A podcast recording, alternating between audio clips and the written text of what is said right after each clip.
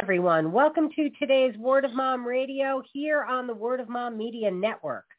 I'm your host, Dori DiCarlo, and you know we are here week after week, show after show, breaking those myths that mompreneurs and business women, especially those of us building our businesses from home, that we're just dabbling in between bake sales and getting our nails done. We're not. We are smart, we are savvy, and we are sharing the wisdom of women in business and in life, and I am very excited about bringing today's guest into the show. Denise Kavaliauskas is a transformational love coach, speaker, and international best-selling author. She is also a survivor and thriver of narcissistic abuse. Denise is the founder of Life After Narcissism, C S W Coaching, a global resource from victims of emotional abuse that offers support and coaching to women who are ready to break ties with the narcissistic abuse in past relationships.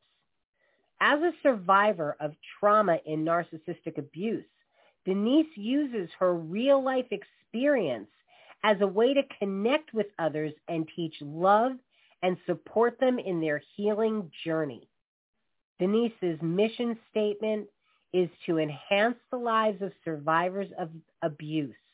Through the four core pillars of healing, we empower women to heal the trauma and awaken their true potential to create an extraordinary life after narcissism. She truly has a clear vision for seeing the spots that exist in every stuck situation and creativity to transform it. Denise has managed to come out of her own twenty-two-year toxic relationship with a smiling face and a positive attitude, and now shows other women just like you how to do the same for themselves. I am so proud of you that you got out of a twenty-two-year relationship and are now there helping and empowering other women.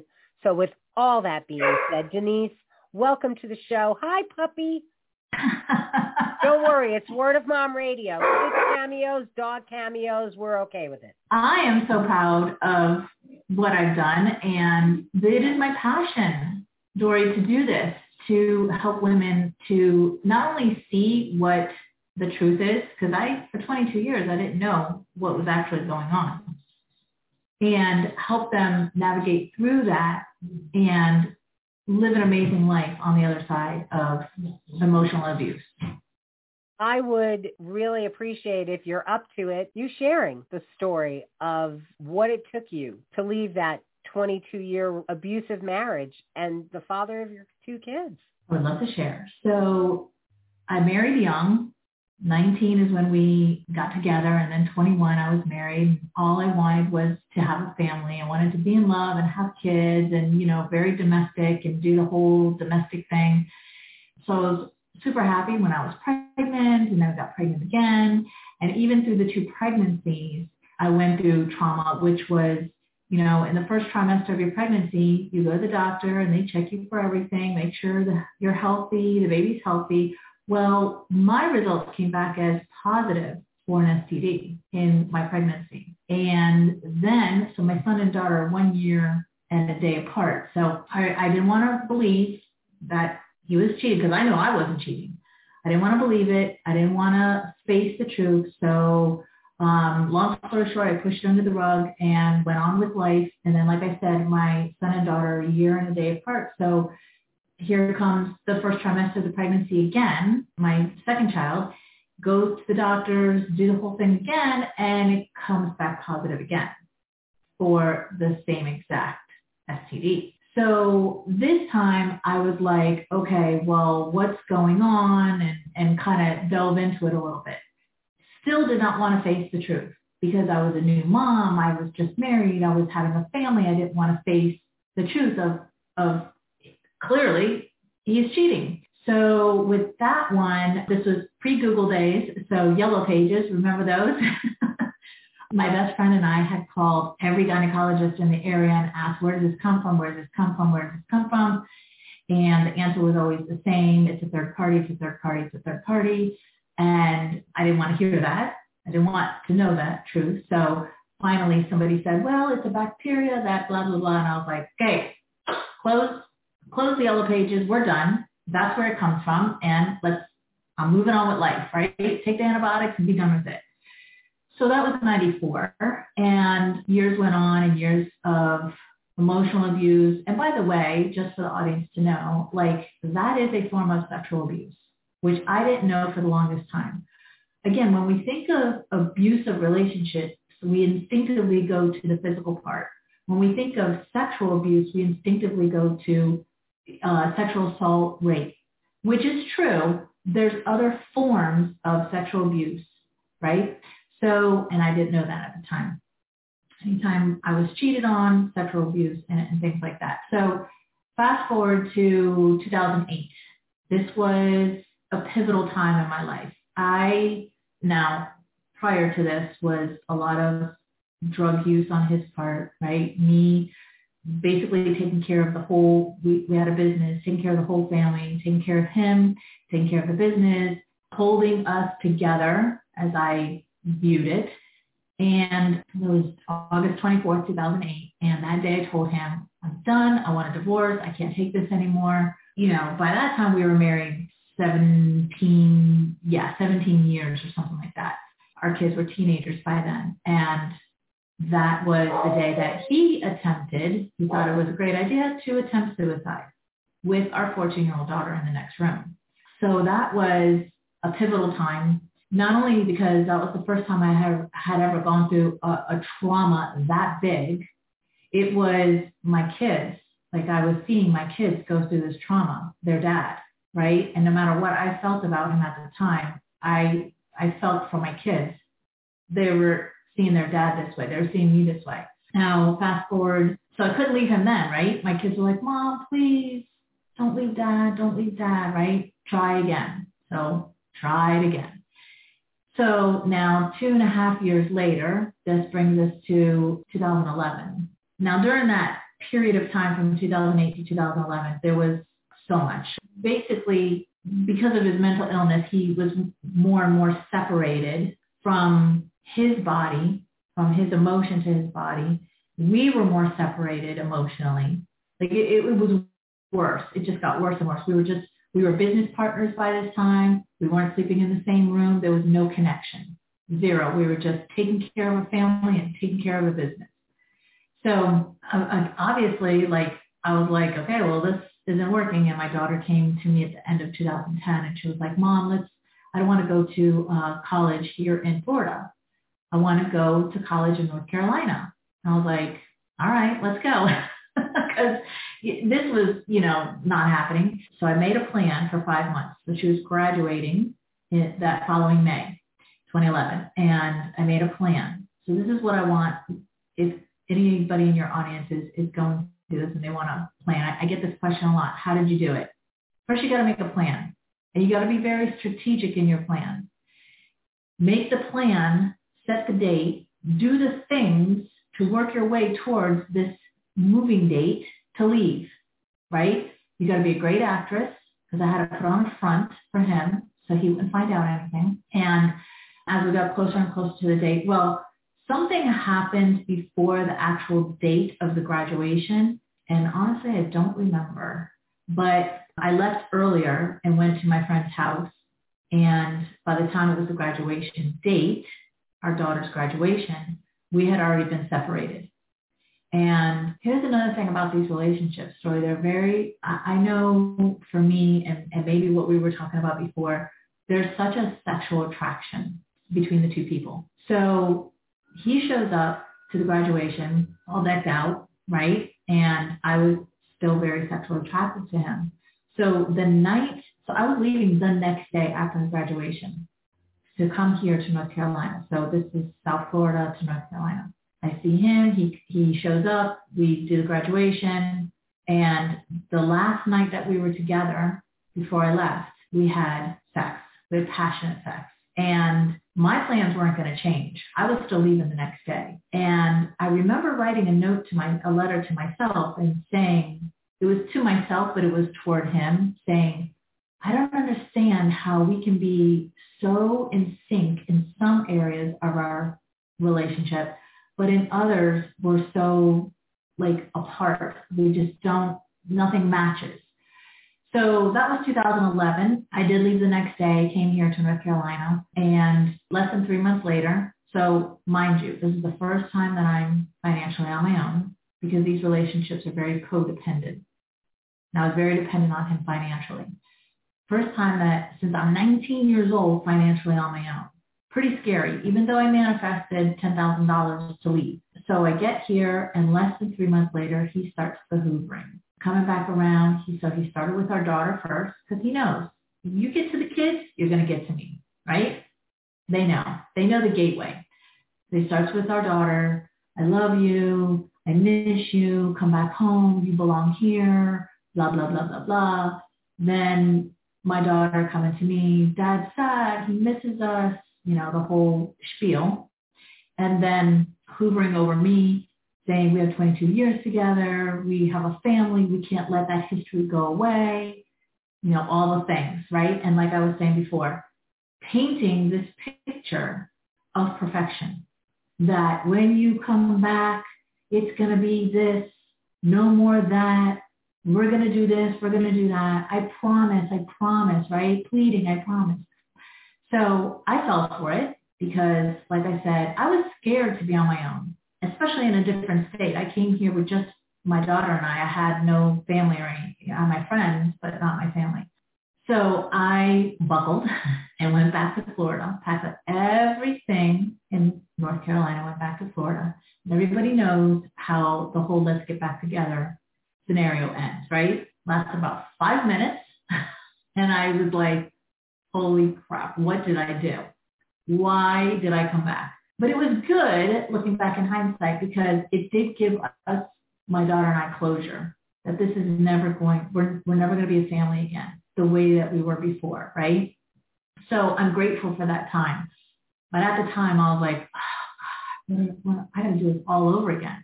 So that led to eight months of being in Florida. I think it was eight months and then, or five months, I don't remember. And then coming back here to North Carolina, which was twenty twelve, which twenty twenty-two marks ten years that I've been no contact, never looked back after that, and rebuilt my life and lived a completely different life. That's why my business name is Life After Narcissism, because it's the life that you can build after narcissism. So that's how I left. Wow. Unbelievable. You know, uh, actually... I want that to sink in. So we're going to actually take a quick break. Say thank you to our sponsors, and we'll be back in just a moment here on Word of Mom Radio. Now on Blu-ray, the new movie, Clifford the Big Red Dog, the perfect gift for Valentine's Day. When Clifford grows ten feet tall overnight, he and his friends are chased across the city in his brand new movie adventure that critics are calling one hundred percent fun for the entire family. Own Clifford the Big Red Dog on Blu-ray today and get supersized special features, including deleted scenes, movie-making magic, and much more, available at participating retailers, rated P G from Paramount Pictures. She is brave. She is strong. She is you. Because you're that woman who's got a product or a service that you're looking to promote, or you're out there seeking to support other women in business to help women learn, network, and build the businesses of their dreams, because when you win, we win. We all know a survivor. Some of our friends and family have made it through difficult times. Some of us don't make it. Losing a loved one to cancer, a car accident, or any other unfortunate event can be crippling and unavoidable. But one of the hardest subjects to talk about is suicide. Too often, our youth decide that leaving this place is easier than facing the struggle forced upon them every day. More than one in four children go through some form of bullying or another. Most of us survive with scars, but for some, the inner demons created cannot be recognized or treated in time to ensure they make it through. Bullying in every form is very much avoidable. It starts with me, and it starts with you. This is Kelly Karius from No Such Thing as a Bully, reminding you to do your part when you see bullying happen. If you don't know what that is, call four oh three, four four seven, four four oh four or go to no such thing as a bully dot com. Don't let the name fool you, because stadium bags dot com has a line of clear bags that enable you to use your phone and your smart devices without removing them from your bag. Not only that, but the product is so good it'll stand up to the cleaning solvents that you need to use now to make sure that when you come home, you come home safely. So take a look at stadium bags dot com. You'll see why we're your clear choice, because safety, it's in the bag. And we're back here on Word of Mom Radio. We're with Denise Kavaliauskas, and we're talking about life after narcissism. What a story. Seriously, and congratulations on ten years mm-hmm. of being out of this. So yeah. I want to go back, because how, you know, I'm a single woman, and we were talking before the show, I dated a narcissist who I broke up with four and a half years ago. This man continually tries to come back. You know, mm-hmm. I've been fortunate. I tried to be his friend. It'll never work, you know, but I was fortunate that I never let him back into my life. Mm-hmm. On a romantic level, although I wanted to, because again, like you said, that sexual chemistry is mm-hmm. crazy, yeah. but I just refused. Yeah. The first time I thought, you know, love wins out. Here we go. After that first time, never made that mistake again. I mean, my feeling always was, you fool me once, shame on you. Fool me twice, shame on me. Exactly. And I wasn't going to be fooled twice. Right. So how do you know when you're dating a narcissist? How do you spot this? Ooh, good question. There's so many telltale signs. So there's two answers to this question for me. One is you can identify like the signs if you've gone through the healing process, right? Because if you haven't gone through the healing process, you're most likely going to get tricked into it, because they're very good. They, they know how to put on the skin, the costume, the mask of what you have been seeking your entire life. So there's an energetic calling between the narcissist, and a lot of narcissists match up with empathic women, or mm-hmm, empathic men match up with narcissistic women. And so there's this energy, and it's almost like a calling. So when you think of the energy like this, the narcissist is the taker, take, take, take, take, take. And the empath is the giver, give, give, give, give. And this is the match made in hell, right? One's the taker, one's the giver. So if you haven't gone through the healing process, you can still get tricked into this energy dance, because the narcissist in the empath life represents somebody that they love, whether that be a parent or a parent that abandoned them, that they've always been seeking love from. Somebody in the past they represent. And so there's this inner child inside of us that is seeking and, and wanting that love and attention from this person. But in actuality, it's the little girl in us or the little boy that's seeking the attention that we were trying to get when we were young from the parents or whoever raised us, whoever the narcissist was, right? So I can give you all of the signs. They may hoard the conversation. They may flirt with the waitress. They may You know, they may do this, they may do that, but it's not going to help unless you go through the healing process to really, in your soul, recognize this and energetically pick up that this person is a narcissist, or this person is toxic, right, or a sociopath or whatever. Because unless you go through the healing process, you could still be fooled again. And I've seen it time and time again. Dori, I've seen women come to me, marriages after marriage, relationship after relationship, and they keep attracting a different version of the same person that they had in the past. And I always share, and I want everybody to hear this, there must be a healing process from the last relationship before you go into the next relationship. There has to be, because if the healing is not done, life is just showing us what we need to learn from. So if we don't go through the healing process that from the last relationship and we get into another relationship, like I said, it's just going to be a carbon copy, somebody else in different skin from the last person that you were with before, right? So how do you identify? The biggest way that I can share how to identify a narcissist is they're very controlling and manipulating. But you might not know that part of them until you're in the relationship, right? Because then we have covert narcissism, where they're very hard, they're harder to detect their behaviors until you're like in a relationship, when you're getting close to them, when you're spending more time with them. So to eliminate all of that B S, so you don't waste any more time, you don't waste another relationship or a proposal or a business deal or whatever, go through the healing process, specifically if this has been a cycle in your life, a pattern, for narcissistic abuse, so that you never repeat this pattern again. And that's the key to it, is just go through the healing process so you never repeat it again. And then you spot them a mile away. And then when you spot them, A, you're not triggered. It doesn't bother you, right? You're just like, oh, I see that person is who they are. It is what it is. But you also don't engage with them. You don't interact with them. You don't form a relationship with them, right? Whether that's a business relationship, a personal friend relationship, or anything, you know who they are and you know to stay clear. So that's the biggest message that I can say about what is a narcissist.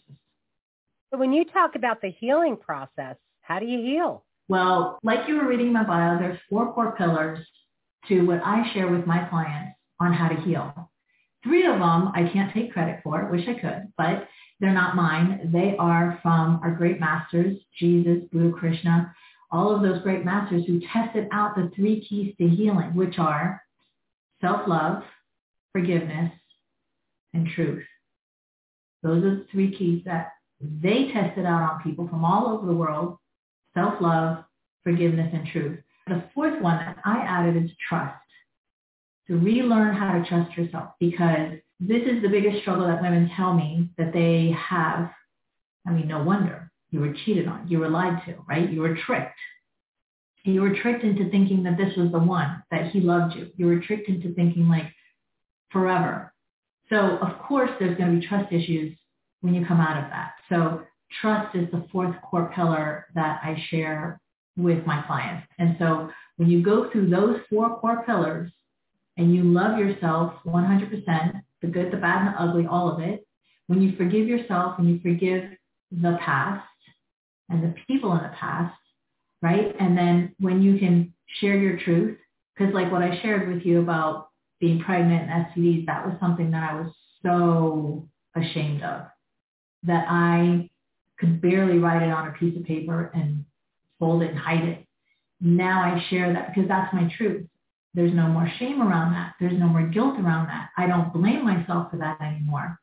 And then trusting yourself. When you can trust yourself, then you can trust that I'm interacting with this person and I can see who they are for who they are. And I know that my trust is going to determine if this person is a fit for me or not. I have that inability within myself, the intuition and my gut feelings, and I'm following them. So those are the four core pillars. That's that's my way that I share healing with my clients. How did you finally divorce a narcissist? How did you do it? Well, first I moved three states away. That helped a lot, because that gave me a sense of freedom, that when I went to the store, I wasn't going to run into him or see him or his family or anything like that. So that gave me a sense of freedom. And here in North Carolina, you have to be separated with two different addresses for one year before you can even file for divorce. So it took me longer than that, Dori, because I was still holding on to the marriage, the last name, because it was the last piece that I had to the family that I always wanted my kids to have, right? Because one of the things that I never wanted my kids to have was a broken home. And what we fear, we draw near. And so I held on to the name for uh, two, three, four, so three years. when I only needed to do it for one year, three years, I held out and then finally got divorced. And what actually pushed me to do the divorce, which was non, no contestant or whatever they say, was starting my business. Because somebody told me, Denise, if you start your business, he he's your husband. He could he could get half of it. So that was like, oh, he'll know. I'm going to the court right now. So what I did, we're in two different states, obviously. So I went to the, the courthouse and I just filed for divorce. He got served papers in Florida. And and then once that was done, there was a court date. I showed up. He didn't show up. I knew he wasn't going to show up. Uh, raised my right hand and went through the process, and boom, done. Awesome. So how do you cut the ties now with the toxic family members of this narcissist and everything? Because I'm assuming they're blaming you because, you know, why would they blame their family member? Right. Yes. And the narcissist always has his or her flying monkeys, which is usually the family, right? The ones who are always um, sticking up for them, defending them, things like that. And yeah, what's coming to my head is when I wrote my book, Empower the Woman Within, in one of those chapters, I had to talk about his family, which obviously are very toxic. And while I was writing about them, my anxiety, my anxiousness was coming up. And I even wrote in the book, like, I'm getting anxious as I'm writing. So that was part of my healing process for them, was to, okay, Denise, you're safe. You're okay. They're not going to hurt you. They're not going to touch you. They're not going to be, you know, them toxic selves to you. It's okay. And then I worked through that. But the biggest thing is I moved away to not be with them. But for people who are listening who can't move away because maybe there's children or whatever, and you have to deal with a toxic family, how do you cut them off? Well, I see a lot of women who cut off their ex and the ex's family physically. They cut them off physically, but they're still energetically, those, those energetic cords haven't been cut. So that's what they have to do. They have to cut the energetic cords to those people, which means, you know, when you can be in the same room as them and you're standing in your power and you feel confident and you're like, you can't hurt me anymore. Those days are over. And that's part of the healing process, right? Because the healing process is when you love yourself, there's a confidence that you have within yourself because you love all of you. There's nothing nobody can say about you that you don't already know and that you're not, you're like, that doesn't hurt me anymore. I'm not ashamed of that anymore. I love myself, right? And then forgiveness and truth, because the truth is, is that I've been through X, Y, and Z. So no matter what truth the toxic relatives try to spew, I'm already standing in my truth. You can't hurt me anymore. There's nothing that you can say or do that's going to hurt me anymore. So there has to be the energetic cutting of the cords for the toxic people, which I actually have a meditation for that. That's awesome. I thought you were going to share it. That's why I waited. Oh. We'll have to have you back to do that. Okay. So as we're wrapping up, what do you want to leave us with about surviving and thriving after narcissistic abuse? The first thing that I want to say is that you can do it. Anybody can do this. It just has to be that you want to do this. So there's a part of us that may want to be in our victim story and our victim energy. And we receive something from that, right? Because that people feel sorry for us.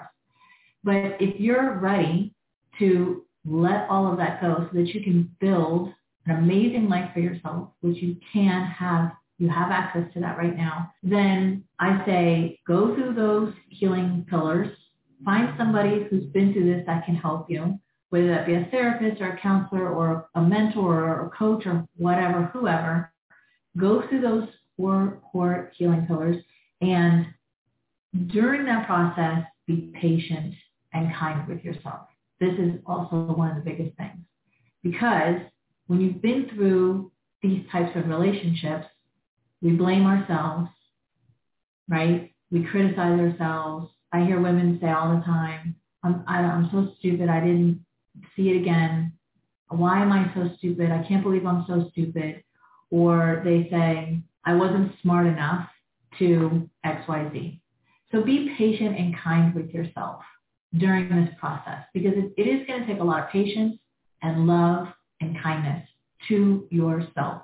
And when you have that for yourself, that's the energy that you put out, and that's what you're going to receive back, is people, opportunities, and situations that are loving and kind and patient as well. Denise, please let everyone know how they can reach out to you.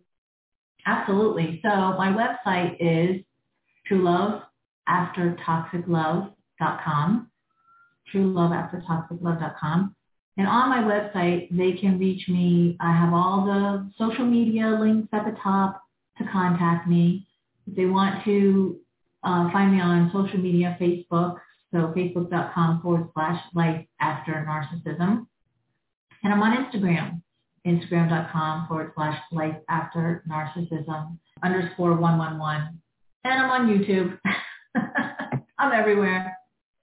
All of Denise's links are going to be live on our word of mom radio dot com page and also on our blog talk page. Denise, thank you for sharing your journey. And again, congratulations on ten years. Thank you. Being out of that toxic relationship. Yeah. You know, it is not an easy thing to do, but it can be done. Yeah. And I am very proud of you. I'm proud of me. I'm yeah. proud of the women out there that are striving for ourselves, yeah. you know, and, and getting out of those, because again, like you said at the beginning, people have this thing in their head about what abusive relationships are. Mm-hmm. It's not always about the fact that you're getting hit. Yeah. Words hit harder than a fist. Yeah. Emotional abuse just breaks down so much of you. Yeah. You know, I, I, again, having dated a narcissist, I was like, man, if that guy had hit me one time, that'd have been it. Right. That'd have been it. There never would have been a second chance, you know, but those words that they use to make you feel like you can't. Emotionally punching. Yeah, exactly. Mm-hmm. You know, and even though I was smart enough to never let him back in, I still tried to stay friends. And realized, you know what, that is never going to happen, because who you are is who you are, and that's not what I want a friend to be. Right. You know, exactly. You can't be a friend. If you can't be a friend to yourself, you can't be a friend to anybody else. And exactly. No narcissist is a friend to themselves. Mm-hmm. You know, they no. have no capacity for any kind of friendship. Right. You know? So thank you so much for being here. And again, please come back. Absolutely. Come back, thank you for having me. Oh, it was absolutely our pleasure. And these are things that people need to hear over and over and over again. Yeah, and I agree. Thank you so much for being here. And for all of you tuning in, thank you for joining us. We are going to close out with our fabulous theme song from Smith Sisters and the Sunday Drivers. So till next time, this is Dori DiCarlo saying go out and create a marvelous you. Bye for now. She is sure, she is strong, she is true.